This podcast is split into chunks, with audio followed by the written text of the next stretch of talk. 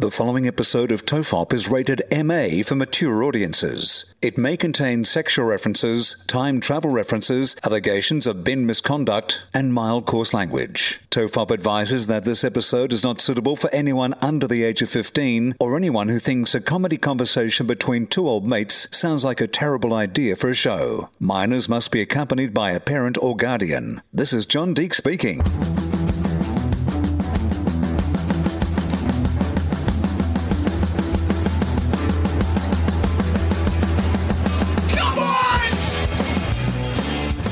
Everyone relax. This is Tofop. I'm Charlie Clausen. I'm Wil Anderson, and uh, hello, and thank you for watching. So, we're over the World Wide Web again because, well, we're back in the same area of the world, but you've recently been in Victoria, so you were being very sensible and careful and making sure that you got your COVID results back before you ventured uh, back out into the world. And so, That's correct. We're down the internet today, which means that podcast Mike is also on the call today, and I, I hesitate to say anything about podcast Mike because, firstly, as we're recording this, there's been about 11 cases, you know, overnight in Melbourne of COVID. So there is a chance that the people of Melbourne are about to go into a little bit more extended lockdown than they thought they were going to be in. And I am very cognizant of the fact that podcast Mike is one of those people. But I think he's brought some fine fashion to the table today. Well, my question is do you think this is deliberate? Like, if you look at what podcast Mike was wearing and then you look at his background, do you think it's deliberate? Like, he's color coordinated with his environment. It was my first observation as well because Right. last week we went on a bit of a rant and I didn't even get to the fact that podcast Mike counted us down and said something like three, two, one, go or begin. Begin. Begin. Begin. Three, two, one, begin. That's what he Yeah. said. And my whole point was no, that that after one, we begin. You don't need to say Yeah. begin. But today, three, two, one, and then a thumbs up. And I'm staring at him in that sort of deep, rich blue hoodie with this kind of lighter blue wall in the background. It felt very modern. It felt very hip. I, I felt like I'd walked in something that I didn't know whether it was like a coffee shop or an art gallery. There was just something kind of minimalist and cool and striking mm. about the whole thing. Did you get the same feeling? Yeah, it's like if you went to the NGV and there was like a video installation. Yeah. And hey, let's say it's a video installation about isolation, you know, what it's like being in Melbourne, and it was just a guy in a room surrounded by blue. You know, because you could read into that lots of different things. Blue being, you know, the color of depression, you know, blue also being Beyond in these modern times, beyond blue, but also like, you know, Mike's, you know, a, a, a tech guy, and so you could like his his chroma key, you could sort of change his environment. Maybe that's what the installation would be. Is he's wearing a blue hoodie, he's against a blue background. So in the installation, you can go out and select. You know, you want to rescue this guy from his isolation, so you can put him anywhere. You can take him to Maui. You know, you can put him on top of Everest. Well, although having said that, if he's wearing a blue hoodie, he'd just be a floating head in any. I was just going to say, you can put his floating head on top of Mount Everest. Game of Thrones style, digitally put his head on a pike to warn other people not to try and climb Everest. I mean, how many times do we have to go through this? Uh, it looked hip. It looked striking. He looked like a like a, a, a startup tech genius. That's what it looked Yeah. like to me. Like you know, he had this sort of like blue hoodie, very much your sort of tech colors. This like you know brick slash painted background. It was very. If I walked into somewhere and I was like, "Hey, I've lost all these uh, computer files. I just don't know how to get them off my phone," and the dude looked like him and had an office like that, I'd be like, "This guy would be able to find my files." Yeah, he's got the he's got the uh, uh, Apple Store genius look going on. Yeah. it's like, hey man, I'm an expert, but all my brain power goes into solving your problems, not what I'm going to wear. It's the Einstein factor. I'm so glad we've revived this trope of uh, talking about podcast Mike to warm ourselves up for an episode. I missed it. I don't think the listeners missed it because they can't see him, so don't get the amusement out of it that the two of us do. But uh, I hope that our words paint pictures. Yeah, the theatre of the mind. Let me give you some more theatre of the mind for, for the listeners out there. Um, I've finally, in in uh, our pursuit of being handy jacked, I've been doing some more work around the house. Uh, As uh, you know, avid listeners of the show know, I've just had a new deck put down. Um, I've had I want to oil my deck. uh, which has been po- problematic when I'm going to Bunnings to let them know what I need to do. Um, but prior to oiling my deck, Yeah. I've had to clean my deck because it's a filthy deck. Right, Well, such a dirty deck. It's a You dirty, filthy dirty deck. deck. I am going to oil you. I'm going to oil you good, you dirty deck. It's uh, it's it's got you know little just uh, mildew spots and stuff like Yeah. that. And so what I've a been spotty told, deck. I've got a spotty deck. What I've been told by um, uh, Gemma is that uh, you know I need to make do a thorough clean because I'm the kind of guy when the job is seventy percent done, I'm like good enough, good enough. So I've been scrubbing my deck. I've been I've been I've been rubbing soap and stuff on my deck and cleaning up all the kind of mildew spots and stained wood and stuff. And it, I thought it was actually looking pretty good, but. Jem took one look at it and said, "No, this needs to be pristine. Before you oil your deck, I want this to be pristine." So I've made numerous trips uh, back and forth to the hardware store. Um, what I've realised, though, Wil, is that I've been doing my handy jacked workouts in gym gear because I don't have work gear. Like I don't have like kind of like you know overalls or you know any of that kind of stuff. The closest I have to you know physical labor clothing is is gym gear. But on Friday, when I was soaping up the deck to give it a good scrub, I fucking went ass over tit. Like, who'd have thought that you cover uh, hardwood in soap and then walk around in rubber sneakers? you might go flying. Like, it was, it was actually pretty scary. I came off.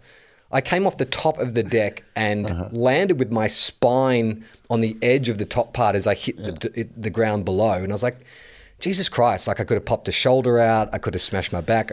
So If you're lucky, you might might not have ever walked again. And it would have been because It could have been. Gemma wasn't happy with your 70% clean deck. Deck. Well, well, uh, look. This is the other thing too. Is I also I'm not. I don't think I'm colorblind, but I think I have an issue differenti- differentiating shades of colors. Like I don't often. I can't often tell the difference between things like orange, pink, purple. Like I, I, I get that they're Sounds like you're if I- colorblind, to be honest. From what you're saying. no, because I, I, I read up on it because apparently colorblind is like a more distinct Yeah. if you can't tell the difference between red and blue. No, I- yeah, I know. I think, and I think I know the general difference of like what are they called? Primary colors. I can identify a primary color. Like Iona has a lot of toys that are all in primary colors, and so when I sit down with Iona and we go through her books, I'm pretty good at picking the colors, and I get a cookie. But it's more when I'm looking at kind of, you know, shades of a color. You know, there's there's subtle differences between sort of like you know lavender and purple and pink and coral and all this kind of shit. Like it's either I can't differentiate or I just don't have the vocabulary vocabulary for it. And looking at my dirty, dirty deck, there was a similar issue in that I thought it was done. But Jem comes out, and Jem, you know, she trained as an artist. You know, she's a director. Her eye is highly honed.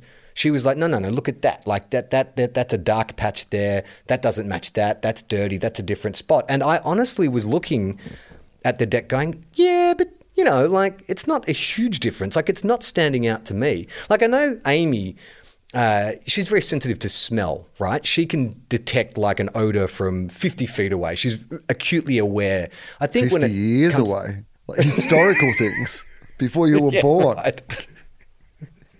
Someone farted in this room 27 years ago. I can when tell. You when you were born, it smelt disgusting. I can smell the amniotic, amnion, amnion, oh, what's the word? Am, amniotic, amniotic? I can't even fucking say the word. I'm going to lock Forget in. You don't have the vocabulary to explain it. Yeah. Correct. Uh, so I'm looking at the deck and I'm like, I don't know. I, I, all right, I'll just take your word for it. Yeah. So I needed to go and get some safety equipment or clothes that were a bit less prone to having me slip over. And so I, I went and got myself some work boots. Yeah, love and it. here's the thing. That's how it starts. Here's the thing. That's how it starts at the boots. Well, this is where I'm coming to realize, like, uh, this is probably not a a, a, a- a new um, revelation, but I'm starting to realize, like, hardware stores are just toy stores for, for grown men. Like that's what it's all about, isn't it? Like it's all about getting like accessories. So you know, when you're a kid, you get the Castle Grayskull, and then you've got to buy the accessories because you want this bit and that bit, and you want to extend it over here, and then you need to get all the parts that go in here. You know, so I get my my Ryobi hedge trimmer, and it's like, well, I should probably get a Ryobi lawnmower as well because they use the same battery. And then it's like, well, then I'll need a leaf blower as well to clean all that up. And then I'm like, oh, okay, but Then you suddenly you're like, I'm a, you know what? I feel like I'm a Ryobi guy. I feel like I, totally should get feel- a Ryobi hat and I should get a Ryobi sticker for my car, which is now I call the Ryobi mobile. That's what I, I'm like. I'm going to travel to Japan and visit Ryobi. I don't know if it's a real place, but I'm assuming I'm assuming it's Japanese. Is Ryobi First, even? first place I go, I am packing my chainsaw and my hedge trimmer, and I am going to Ryobi, Japan, which I assume is a place.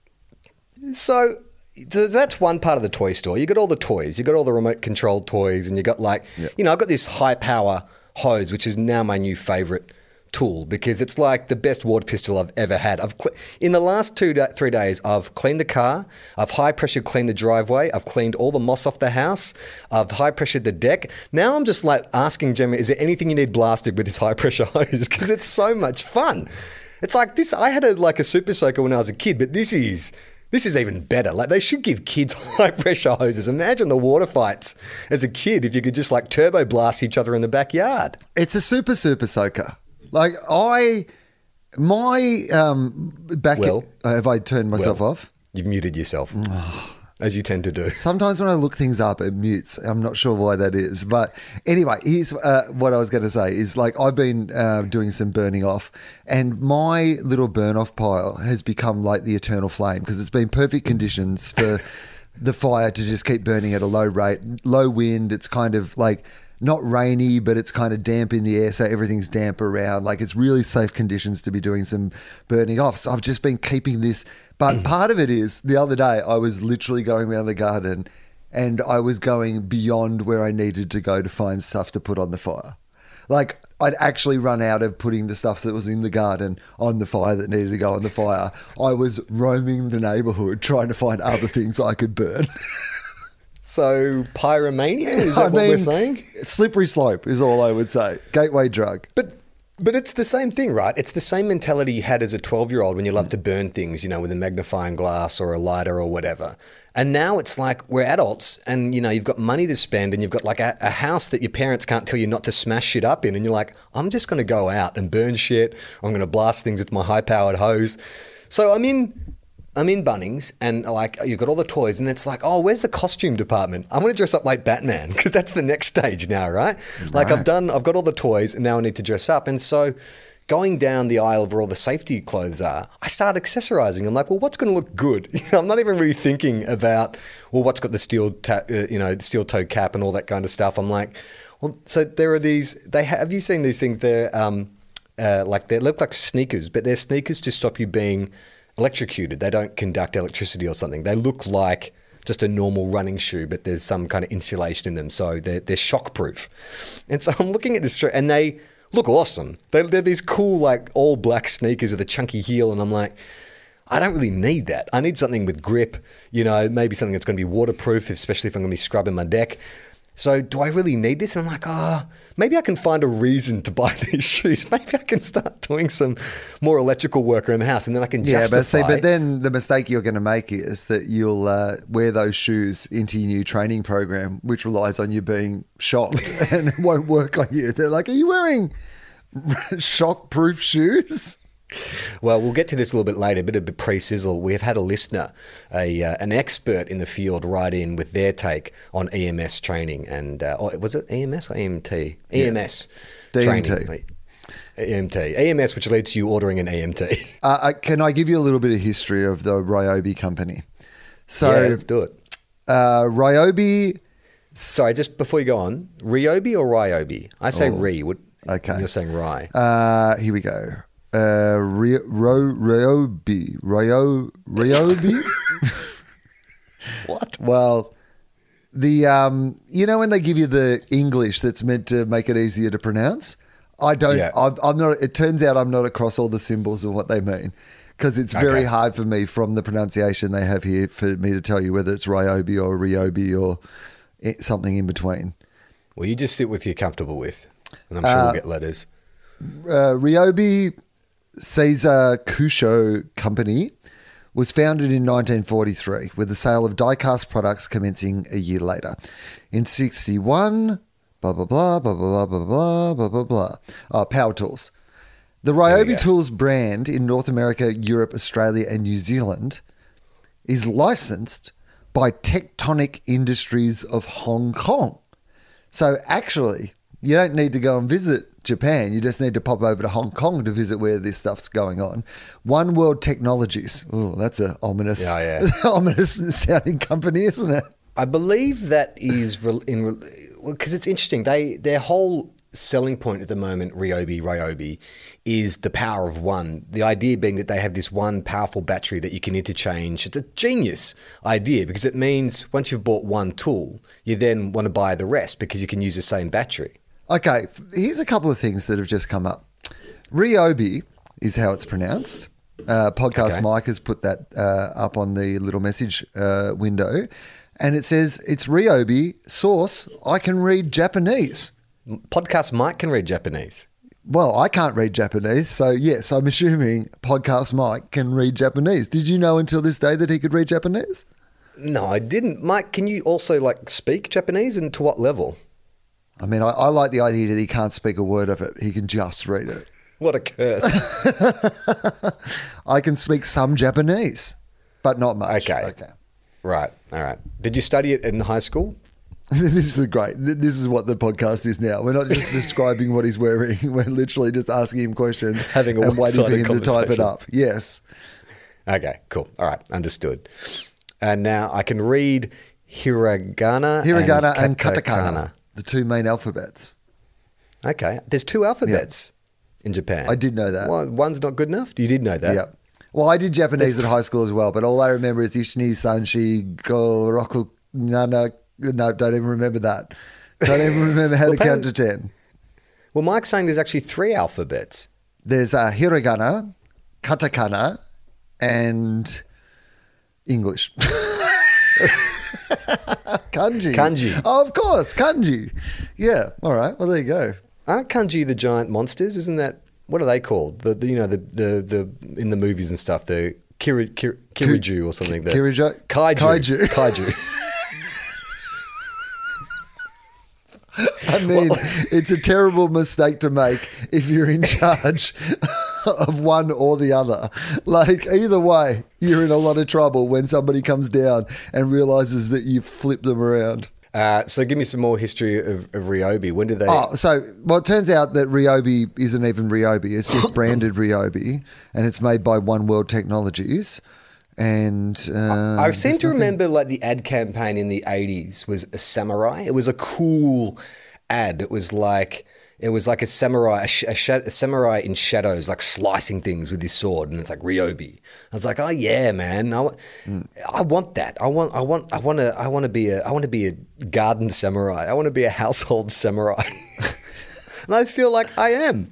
How loyal do you get to to brands? I mean, I know uh, you, we've talked before that you once fe- felt such a loyalty to The Simpsons that you avoided watching South Park for a while because you're like, no, no, I'm a Simpsons guy. When you buy like a car or you know, um, you know, a brand of clothing, do you become loyal to that, or is it more than just the branding? It's like, well, you know, I've got to like it, and you know, it's got to fit my body, or it's, it's got to fit my lifestyle. Well, somewhere in between those two things, I think, is where I've settled, which is I tend to find something that I like, and then I just continue to buy that product forever. So, so it's less about the idea of going like if I'd pa- found a pair of Adidas shoes or a, f- a pair of whatever it is runners that really suited my feet and that I liked, I'd continue to buy that sort of runners for the rest of my life.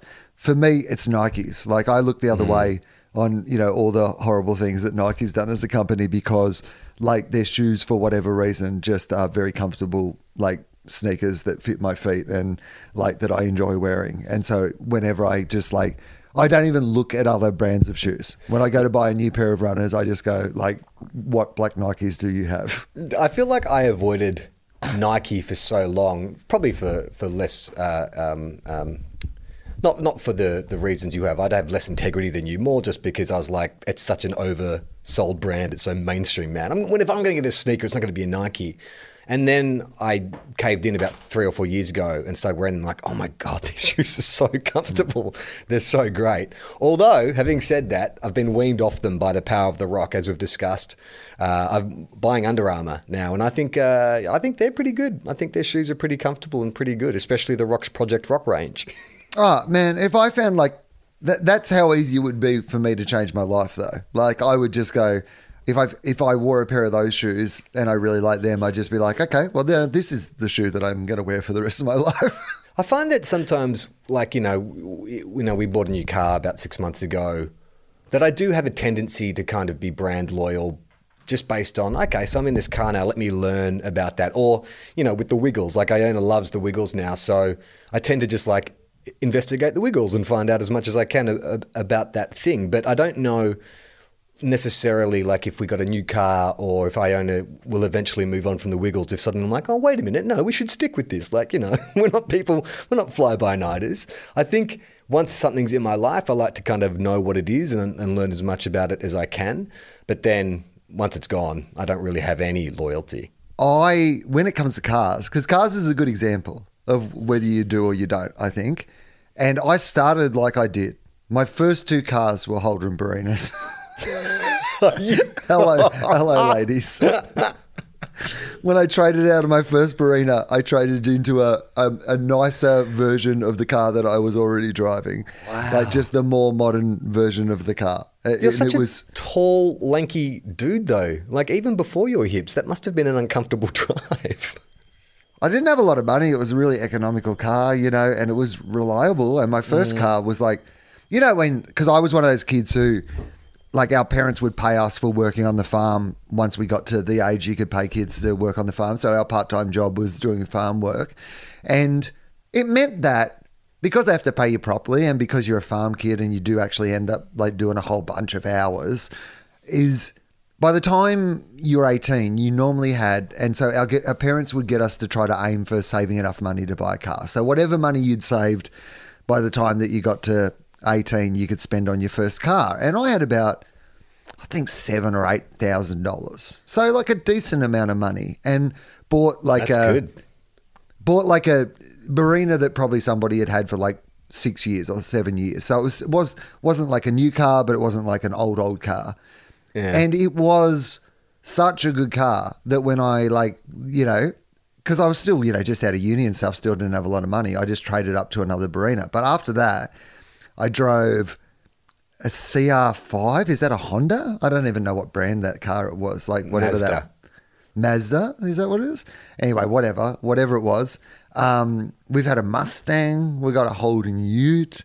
Like Yeah. I drive an I drive an Audi at the moment, which is a very nice car. I will say. Well, you've got to a, a stage though where you have your functional car and then you have your fun car, Right. like your weekend car, yes, right? That's true. Yes, yes. We have our like day to, daily driver, and then our And then the one that's, that's always, always in the the mechanics. Yay. I think I seem to remember my first car. Like I just used to drive mum's car because it was just the two of us. There was no other demands on it. And then when I moved to Sydney, I bought it off her. I think I stiffed her on the deal. I think I gave her fifty percent up front, promised to give her the other fifty percent. And then the car died on a drive from Melbourne to Sydney, and mechanic bought it off me for like seven hundred bucks. I think I gave mum like, you know, not even the majority of that seven hundred bucks, and said, yeah, yeah, yeah, the other the other money's owing, and just like, well, I'll just wait her out. She's much older than me. I'll see, I'll see her, and it worked. Now, Wil, uh, we've had a, a listener link us to an article that is uh, of great interest to both you and I. We're always worried about where AI is going and, and what it's doing. This is from the Business Insider Australia. The headline is Rogue Killer Drone Hunted Down a Human Target Without Being Instructed to, a UN report says. This is from uh, Joshua Zitser. Uh, okay, any thoughts on that headline? What's the publication? The Business Insider Australia. Okay, that's a. I think that's a legitimate enough Legitimate source. Well, this is the thing, because uh, I got sent this link, or we got sent this link, and I was like, that headline, because you read something like that and then you find out, yeah, but it was like it was it wasn't a real killing. It was just some. But I've read this article and it seems like this is a real thing. So let's delve in, shall we? So the, the bullet points are a deadly drone hunted down a human target without being instructed to, according to a UN report. The incident took place in Libya last year, and experts are sounding the alarm about the lack of regulation around killer robots. Actually, hang Okay, on. so firstly, here's what I'm going to say. My immediate reaction is I'm surprised it's taken this long. That's the truth. I'm not surprised by the fact that it's happened in any way. And experts are suddenly thinking that perhaps we need to be regulating this a little bit more strictly than we have. Well, guess what? Idiots have been saying that for 10 years. Complete morons and dickheads like me have been saying that exact same thing. So it turns out it just, I was a decade before. There is a fine line between being a complete idiot and being 10 years ahead of a fucking expert. Yeah, I'm a bit suspicious now about this article because the their source that they've written this from is the Daily Star, which I don't really know much about. But that Less reputable. let's yeah okay, let's read it. Anyway. Sounds like something they've made up for a comic book adaptation where they couldn't get the rights to the Daily Planet. okay, so the article begins. A lethal weaponized drone hunted down a human target without being told to for the first time, according to Mm-hmm. UN report seen by the New Scientist. Okay, well, they're linked to New Scientist. That's another reputable publication. Okay, new Scientist, we're back. Yeah. this has we been a keep- roller coaster. oscillating between legitimate publications and stuff. Rupert Murdoch has his on his on his fourth tier.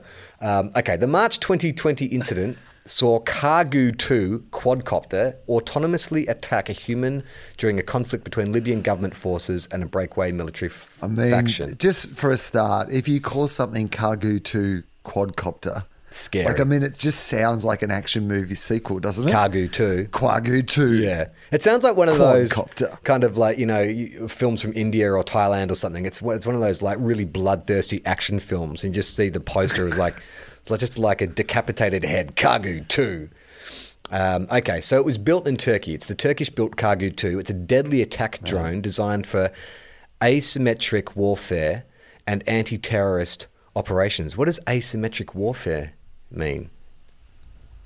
Asymmetric. I mean, uh, that, that means non. Or does it? Asymmetric means non-linear, right? Like, it, Okay, have I muted myself again? No, I can hear Oh, you. I've managed to not do that. That's good. No, Grandpa, you're still here. Uh, okay, so asymmetric warfare, according to Wikipedia, is defined as uh, war between belligerents whose relative military power differs significantly. Or whose strategy or tactics differ significantly. Okay, So that's right. for fighting Typically, a war between a standing professional army and an insurgency or resistance movement militia. Yeah, okay. So it's crushing. It's crushing uprisings. This sounds incredibly ominous. Yeah, it's great. This is a Turkish not delight. Okay, so uh, it was designed for asymmetric warfare and anti-terrorist operations. It targeted one of Haftar's soldiers while he tried to retreat, according to the paper. The drone, which can be directed to detonate on impact, was operating in a highly effective autonomous mode that required no human controller. The New York Post said, and highly Wow, effective is in quotes. It was a highly effective, murder.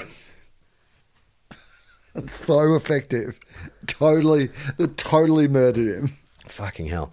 The lethal autonomous weapon systems were programmed to attack targets without requiring data connectivity between the operator and the munition. In effect, a true fire, forget, and find capability, the report from the UN Security Council's panel of experts on Libya said. Okay, so that's awesome. Basically, they're just deferring any kind of judgment to the machine. Just find and kill. That this is likely the first time drones have attacked humans without instructions to do so. Zach Kallenborn, a national security consultant who specializes in unmanned systems and drones, Now, hang confirmed on. in the Just report. can you please, can you just go over that quote again, please? The lethal autonomous weapon systems were programmed to attack targets without requiring data connectivity between the operator and the munition. In effect, a true fire, forget, and find capability. Forget, and find. Isn't it find, fire, forget? Have they got the order of that wrong? You find the target, you fire, you forget about it, not fire, forget, and then find. No, I think they fight. They Fire first. find, and then they fucking forget about it. They let the AI robot do its thing, and it fucking Fires. does the killing. It fires. This is likely the first time drones have attacked humans without instructions, Zach Kallenborn, a national security consultant who specializes Likely. in unmanned systems drones, confirmed in the report. Kallenborn, however, has concerns about the future of Yeah, autonomous shit. drones. How brittle is the object recognition system, he said. How often does it misidentify targets?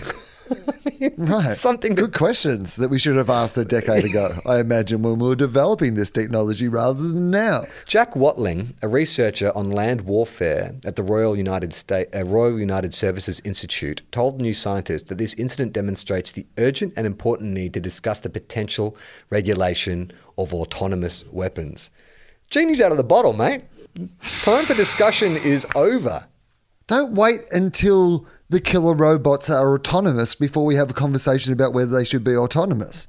Human Rights Watch has called for an end to so called killer robots and is campaigning for a preemptive ban on the development, production, and use of fully autonomous weapons, according to a report by the charity. How, how do you reckon? Yeah, but it's all, it's already not a preemptive. It's it's it's it's emptive. Yeah.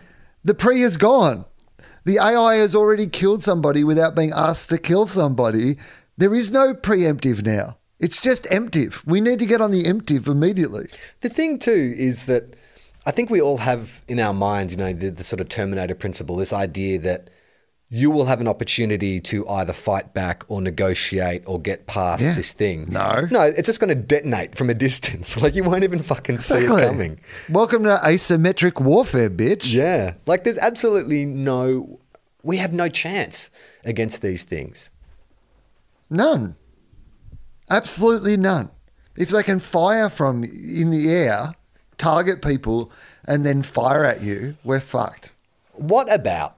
All right, so let's just say you get info, you get intel. Let's use military speak. You get intel that you have been targeted for deletion or termination, whatever they're going to call it, right? So you know that at some stage a drone, let's use the same example, this cargo, Cargill, whatever its name is, Kargu 2 is coming to get you. What do you do? What, where do you go? I mean, you have to assume they have all your information. So first thing you do is destroy like any GPS systems you have, right? Your phone, your car, any of that kind of stuff, and then you get moving. Or do you stay still? do you fucking just bury yourself in the ground and hope it doesn't find you? Tempted to go with option B. I mean, just Just do it. Let's not make it any harder than it needs to be. Let's get it over quickly. And I'm not turning off my phone GPS. So I'm just going to spend the last moments online. May as well, you know. Um, no, I guess yes. Immediately you turn off all your tracking, so anything that could possibly track you, and then you find somewhere that is not your primary address that you can hide. And then I imagine what I would do is try to stay as absolutely still as possible in order to because I can't run from it. Yeah. I can't get away from it in that fashion. So I would just hope that that drone needs to be deployed for somebody more important after a while. Well, realistically, just say you get you get 12 hours notice. So, you know, the strike's mm. going to happen in 12 hours. Realistically, where do you think you could go that's going to protect you? Like what's the if I mean, I'm assuming you want to get underground, is that right? You want to get sort of somewhere where like an airborne attack is going to have, be less effective? So I'd have to take the speaking of cars. Yeah. Can't take the new car. It's full of computer systems that'd be easier to track. But here's the advantage of having an unreliable old car is that if it wasn't at the mechanics at the time I find out about this, you have some sort of analog technology that you can use to sort of get it as far away as possible at least. So I have 12 hours notice. Here's what I think I would do. I would drive my car as far as I could away from where I was eventually going to end up, allowing me time to get back to where I was going to end up. So I'm using the analog car, the Ute, as some sort of distraction for them when they're initially trying to pick up clues of where I might be. So I drive that car as far away as the rest of the time to walk back to where I'm going to hide is going to take.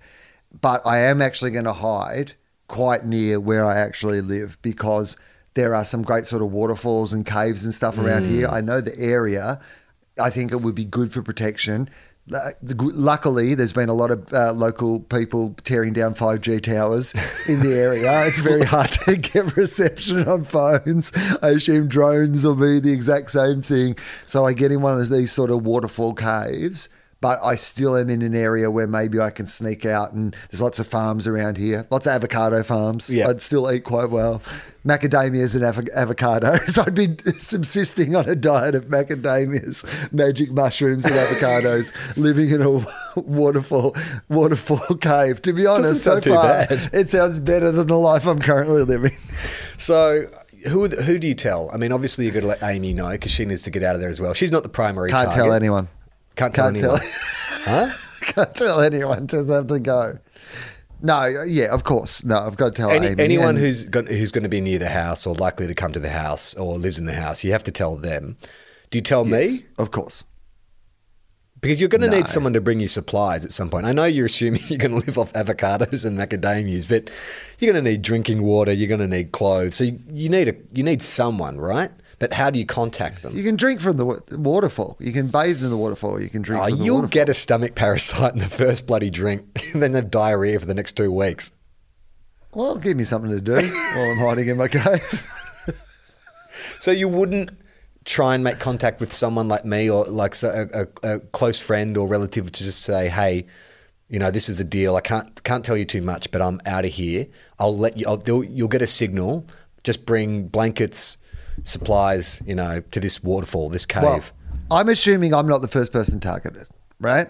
I, I'm assuming that I can't imagine that if AI takes over, apart from the fact that I was a person on the record early rallying against them, maybe that, that's one of their early tests. They just trawl through old podcasts and see who's been bad mouthing them publicly and just take them out one by one. So maybe I am up the top of the list. But let's say I have 12 hours notice. I've changed my plan a little bit. Less important is the distraction of the car more important now is getting supplies into my cave. So what I've got to do is like particularly like books and like toilet you know, toiletries and those sort of things. I've got to get them to the cave. So I've got to load up the ute. Yep. I've got to get all that shit down to the cave, hide that in the cave, then drive a bit away, get back to the cave, get into reading and shitting. reading and shitting. What about? Do you think there's any chance that you might forego your vegetarianism for survival? No, I think it'd be more important to be a vegetarian. Like, because the, the local lands are plentiful when it comes to, like, I might have to become, like, I have some money, so hopefully I could, like, just at least take some cash and stuff, like, with me, mm. or like some valuables, because near where I'm thinking, near these waterfalls and caves, there's like local farms around. Like, people do grow their own produce. So I think there'd probably be some night raids, but I wouldn't want to steal people's stuff. So I'd like to, in their honesty box out the front of their garden, I'd still like to Give some money. leave some money or whatever, you know? There are in this area. There are a lot of farmers who have produce out on. There is that honor system Yeah. where the produce out on the road. So you could like definitely. Because do you eat eggs? I can't remember. Yep, eat eggs. All right, so, you that's get fine. you get protein. There's lots of uh, fruit and vegetables in market stalls that you could get to because you're going to avoid nuts, Pop- heaps of nuts. populated areas, aren't you? You- There's no chance Yeah. of you heading into any town or anything like that because CCTV, you might get No. spotted. If you would you change your appearance at all? Like are you growing your beard, cutting your hair, doing anything like that, so they can't do facial recognition? I don't think it's going to help me to go. I'm not known for having a beard. Um, uh, so I think that's probably your best option. But whether I could grow a beard, that, like I really can't. I you know what I mean? Like, Imagine if that's the deciding factor in you living or dying is your prepubescent facial hair, your wispy little mustache and patchy beard. it would be my major concern. Is the fact that I wouldn't be able to grow an effective enough beard. But yeah, I would definitely go long hair, long beard.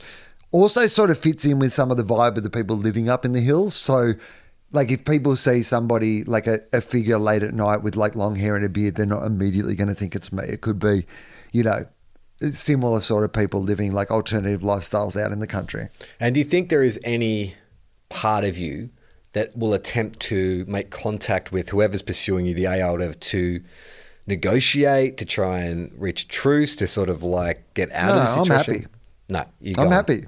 I'm like I'm, I'm actually bring it on. I say, I can't wait. This sounds like an awesome life. All your responsibilities are gone. Get time to catch up on some reading. I'm eating natural. I'm growing my hair again, which I've always wanted to do, but I've never had a real excuse for it.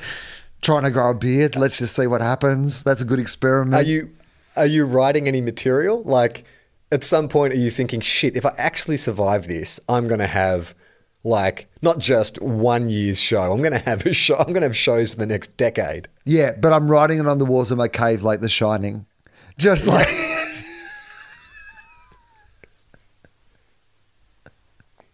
I mean, it is an interesting question. Like, even in uh, like uh, survival situations, you know, is there is there room for kind of art and creativity? Like, let's just say, you know, the first two weeks go by and you seem to be well hidden. Like, the, there's, there's been no signs from you that they've, they've discovered where you, you are. So you sort of lower your guard a little bit. Do you?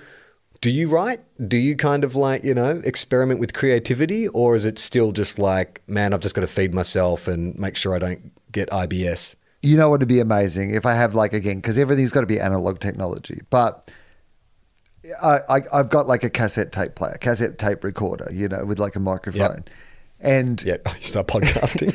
every week I make a little cassette tape and I just leave it like in a place, a different place each time where you go and discover it, like leave you a series of clues. And then you have a listen to that. You record your end of the conversation and podcast Mike like edits it together and we still do the podcast. Okay, so all right, but two weeks prior to that, you've left with no with without any like notification. I don't know anything about where you've gone. You've just disappeared. So you think it's safe to make contact with me to leave me this cassette tape? How do you get it to me? Like what? How do you how do you communicate to me that it's you and that this is what's going on without revealing where you're hiding out? So It's hard, isn't it? Well, I don't need you to. I mean, yeah. How do I get it to somewhere that's? Uh, because they're going to be monitoring all your close contacts, right? So they've got 340 episodes of this fucking show. so they've analyzed our dynamics and stuff, and like this dude. We've got a strong feeling like the computers are talking. They're like, you know, we've run algorithms, and this guy cannot stop podcasting. Like, clearly, he does one with his mate, he does one on his own. They have almost a thousand episodes of podcasts. So we know that's the most high likelihood. So we monitor his podcast partner. yeah, but the one thing I that you've got that is going to be working in opposition of the way that these algorithms operate. See, they take all the data and then they extrapolate on that data of what the most likely scenario will be, right? You know, they just go mm-hmm. with the data we have, here's the next logical step that somebody, you know, using, you know, these factors would take. But as we've learned from you over the years, your thinking is best described as counterintuitive. Like there hasn't been a business idea we've ever brought up that you haven't come up with a caveat that meant that it's gone from a money making to a money losing proposition. And I think this is now our advantage because you don't think Yep. like a computer. You think like crazy so like a fox. Whatever the logical thing is, I've just got to think of. We've got to Costanza it.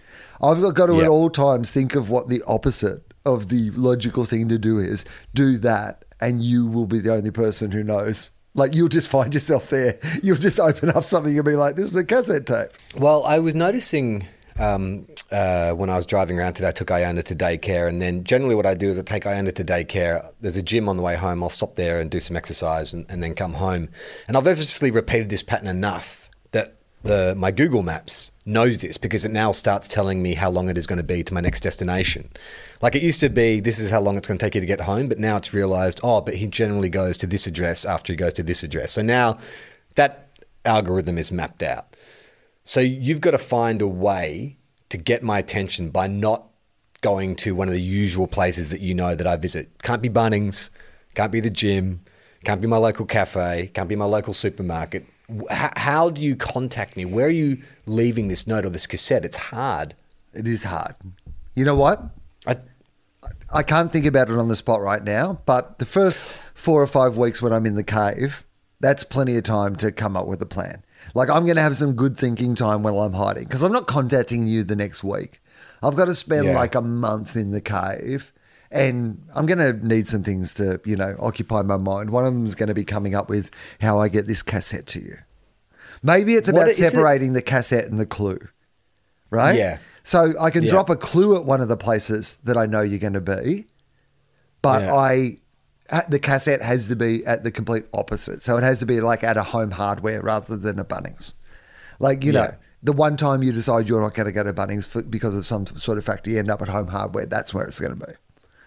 Well, if we were taking it from now, so it's 12 hours from now, you have to escape 12 hours from recording this podcast. You know that I'm in the midst of scrubbing my dirty deck. So if you could somehow get uh, like a tape or something to Bunnings in that 12 hours before you have to take off in your analog vehicle, there's a good chance that I will go to Bunnings in the next couple of weeks to get, you know, timber oil or, you know, uh, like some work boots or something like that. So if you can leave something in on the shelves, there's a good chance. I mean, you're taking a risk, but there's a good chance that I might find it. I just don't know how I get it in there. That's the problem. Like it's almost got to be outside the because I can't really go anywhere where there's cameras. You know, so I've got to keep away from. Well, doesn't, but if you know that you've got 12 hours, so, you know, this is, if you do it in the first hour, you've still got 11 hours to disappear. Doesn't Yeah. matter. If they know but they know that I was at Bunnings. Why was there at Bunnings? And then they're looking at Bunnings for clues or whatever. When they go back and have a look at this information, they suddenly identify maybe. you. This is.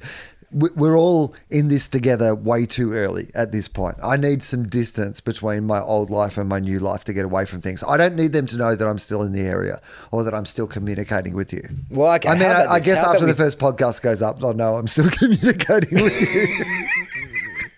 How about we throw it out to the listeners? If you can think of a way after three weeks of isolation that Wil can get in contact with me to get me this cassette tape so we can keep doing the podcast, but in a way that wouldn't be detectable by AI, email us, send us a message, go to tofop.com and send us a message on how that would be done. And while you're at the website, why don't you check out some of our other great podcasts like Wilosophy? Who's on Wilosophy this week, Wil? Uh, so Andrew McCarthy, who is a, um, a famous actor from the eighties, everybody knows who Andrew McCarthy is, and uh, Akec. Uh, oh, now I'm going to say her name wrong, but she's a.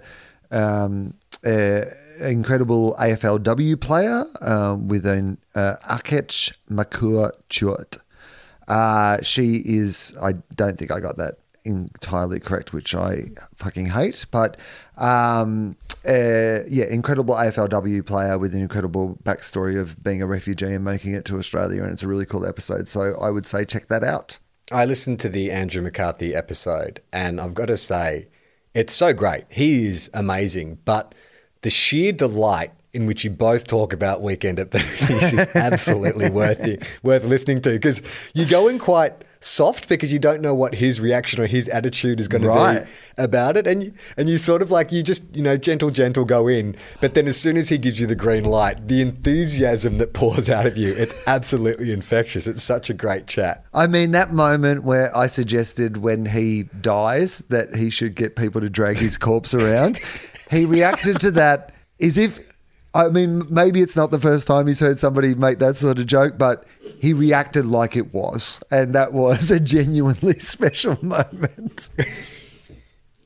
Uh, we've also got an AFL podcast called Two Guys, One Cup. It's more AFL adjacent. It's a bit like this show. We basically use football as a framework to talk about the the usual bullshit, and it's a very interesting season uh, for us because my team is doing terribly, but Wil's team is doing great. So it's like the original Odd Couple.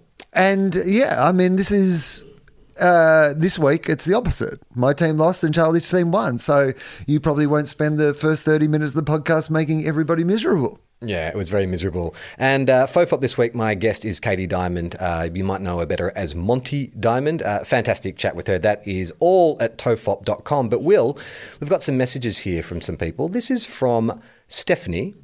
Uh, and the uh, this is uh, the expert I was referring to in the episode about EMS training. She says, Gents, I've just listened to episode 338 about Charlie watching two dudes exercise in Melbourne and using EMS. Almost everything Wil said was what I was thinking.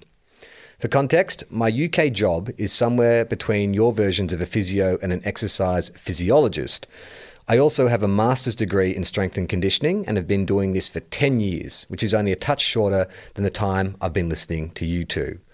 Exercise based therapy is my jam, so I feel pretty confident in saying the guy instructing was talking absolute bollocks. what they did to you, Charlie, was a straight up gimmick. Do you feel uh, validated, Wil, or are you always quite confident in that opinion? Well, in the same way as I was confident in the idea that sometimes uh, AI killer robots would kill human beings without us telling them to, I was also pretty confident that this was discredited 1970s Russian propaganda. Absolutely, we use EMS for patients during rehab, but generally we use it to help people who are at a low level to stop their muscles wasting, or to get them to going, uh, get them going after surgery, or to control pain, etc. We don't tend to use it if there's nothing wrong with you, and we definitely don't toss it on all the muscles simultaneously because that is just ridiculous, and that is not how the body works. that that was one of the things that I thought wasn't fully thought through because I was like, yeah, at the physio, they'll just put it in one specific area and it's about working those specific muscles. But these guys are like, yeah, but what if you just worked all your muscles at once? Well, I mean, it kind of makes sense to me, doesn't it? Like, there's got to be No. some form of exercise or resistance training where you are engaging like the majority of your muscles in one movement. Like I was saying, you know, powerlifting or or weightlifting or something like that. Those guys would be engaging, you know, their legs, their core, their arms, their shoulders. Like, there's a lot going into that. You mean the most physically exerting thing you can possibly think of? As is the case with most things, there is no substitute for genuine hard work performed consistently so that things stay in a. Sorry, I've got to read this again. There's no substitute for genuine hard work performed consistently so that things state it's, uh, it's a time saving miracle, or often not. I'm sorry. Also, contrary to popular belief, muscle soreness isn't a great marker of whether you've done a good or effective workout. So, your complete inability to move after workout is not a good sign. In summary, I'm with Wil. Just because something gets used in one context doesn't immediately mean it's appropriate everywhere. And if a stranger asks you to take off your underwear and wear something other people have been rubbing their sweaty genitals over, just say no. Although I hear there's big bucks in that in certain circles. No personal experience, I should add. I love your work, Steph. All right. Thanks, Steph. Well, I look. I, we haven't vetted Steph, but I'm, I'm happy to take her her opinion as being valid. love that you think we should vet Steph as opposed to these shysters that you just rolled into because you were like, well, I saw some couple of Kiwis blokes doing it. Uh, this is a, we're getting a lot of bot emails at the moment. um, this one I cannot make head nor tail over of what it, this bot is asking us to do. So I'll just read it to you. This is from the bot called Zoe. Hi, how are you doing? I will make it simple and short. Okay, I great. want to contribute an amazing guest post to your website. Mm-hmm. For that, we just need three steps. I will send you some new topic ideas that will be tech oriented and in trend too. Number two, you'll have to choose one of those. Number three, I will then send high quality article on that chosen topic for you to publish on your website Okay. with one to follow link with a one do follow link to my site. Let me know how this sounds. Shall we start with step one? Best Zoe. No. What the Dear fuck Zoe, are we? are No. they- I don't understand a word of that. What is this bot trying to achieve? I think that Like- Zoe, the bot, I, I mean, I don't know actually what they're absolutely trying to achieve, but let's. A tech-oriented article. Okay, so I imagine it's some sort of algorithm that can just write an article about any topic, right? So you send them back some topics, it writes an article, you post the article on our website, and then it links through to Zoe the bot's website, which drives more traffic and ads and gets other people to do it. I, I don't know what the end goal is, making money for somebody, I assume, but or harvesting information or infecting your computer with some sort of virus so that they can change all your passwords and strip out your credit card details. I assume. Well, there's no. I link. apologize, Zoe, if you are actually a legitimate business that just wants to post your article about technology on our page. Well, there's a second robot wrote into us. This robot calls himself Mau- Maurice. uh, hello. It is with sad regret to inform you that bestlocaldata.com is shutting down. We have Oh, made no. all our databases for sale for a once off price. Visit our website to get the best bargain of your life. Bestlocaldata.com. Regards, Maurice. Tempted? Well, I'm glad that Maurice let us know. I mean, how would we have felt if we'd needed to go to what was the name of their business again? Bestlocaldata.com. Bestlocaldata.com. What do you think the best? Don't look up the website because, but Yeah, what do you think the computer. bestlocaldata.com does? Um, I imagine it's like you're buying just bandwidth or something like that. Like you know, like Google, you could expand your Google Drive, or or. But can you know, it's like, what storage. can we like? Is there some sort of business that allows us to have more local data? I guess it'd just be like a yeah, like an independent internet storage website or something like that. That's not like a Google Drive or a Dropbox or, or something like that. But Okay. they say they're selling their entire business. Do we want to buy it? Do we want to be tech? Oh my god, maybe this is what it's all come full circle. I mean, podcast Mike dresses like a like a tech whiz kid. Maybe we, we you and I become like tech giants. The the they talk about the Gold Coast is going to become the next Silicon Valley. Maybe this is this is our future. Wil this is what Tofop's been leading towards? I think when they say the Gold Coast is going to be Silicon Valley, it's a different type of silicon that they're talking about. But I am actually going to the Gold Coast to do a gig. After all these times of saying the entire Gold Coast should be bulldozed into the ocean, I have relented. I'm going to Currumbin, which I have been led to believe is an incredibly beautiful place. And uh, there is a local venue there, only 200 seats. Um, uh, I'm going to do my Wil Eagle show. So if you're in the Gold Coast region, because I didn't take the show there, if you want to come and see that show, Currumbin, uh, July 24 or something like that. But all the details are on uh, comedy.com.au. Uh, this is from, and I apologize if I get this wrong, Gavanch or Gavanch. Uh, he says, Hey guys, hope you're both well. I just recently watched a documentary that I think would be right up your alley. Probably one of the most insane and funny docos I've ever seen. It's called Project Odessa. It's about a Russian mobster and a Miami playboy and how they eventually end up trying to buy a Russian submarine on the uh, for the Cali cartel during the 80s. Have you seen Project Odessa? Uh, I have not, no. No, I haven't heard either. No, no, no. I might watch this uh, on next weekend. I hope you're both doing well and enjoying living in northern New South Wales. Also, I just wanted to thank Wil for the recommendation of a Girl's Guide to Dude Cinema podcast. I'm having a blast hearing their thoughts on movies I've enjoyed over the years. Good podcast, that one. It is a really good podcast, and I was actually having a conversation about it earlier today with uh, uh, Chaz Licciardello, who I'm sure a lot of people who listen to this uh, show know Chaz from his work on The Chaser and uh, Planet America and all the brilliant things he does. And we were both talking about how big of fans that we are, and we were commiserating on the fact that our team, the Western Bulldogs, lost on Friday night. So you're Chaz is such a good well. person. Oh, mate! Like for next time when you do another se- season of uh, my club, Yeah. you've got to get Chaz on to talk about the Bulldogs. He is so good to talk about football with. Like, Yeah, right. The same way as he approaches like everything he does for the Chaser. He's one of those guys who just knows everything about everybody, thinks about football really deeply. Yeah, he, he's such a good person to talk to about footy, and also favorite podcasts about. And we were both uh, raving about that show today. Have they done an episode on Point Break? I can't remember. Uh, possibly. I keep going through, like, because I every time because I've been, you know, they asked me to go on the show and I just haven't had the opportunity to do it, and I keep seeing movies that I would have liked to do get ruled out, and I'm like, ah, that would have been a good one. Ah, that would have been a good one. Did you seen uh, Army of the Dead, the Zack Snyder uh, zombie thing on Netflix? I tried. I tried. Oh, I it is so bad. like it I is mean, I- I so tried. bad. I mean, it's probably maybe we can talk about it on on, a, on the next podcast. Yeah. But I it took me about three viewings to get through it. But a it's a complete rip off of Aliens. I don't know if anyone's noticed that, but every single story beat, every character, they're all like it's completely lifted from Aliens. It's like no, I haven't read much. Or seen much of people going, hang on, you've just completely, in the same way that the Fast and the Furious is Point Break, Army of the Dead is Aliens, and it's uh, but done really, really badly. He's just... He, he's a terrible filmmaker. I'm sorry. Like, I know there's like we're probably bringing on the ire of the most toxic fanboys there are out there, but I mean, he makes really good opening titles, really good credits. That's what he should do. Just bring him in to do the credits for your movie, but don't have him try and tell a story or or develop characters. It's so bad, so bad. It's just not his. It's not his strength.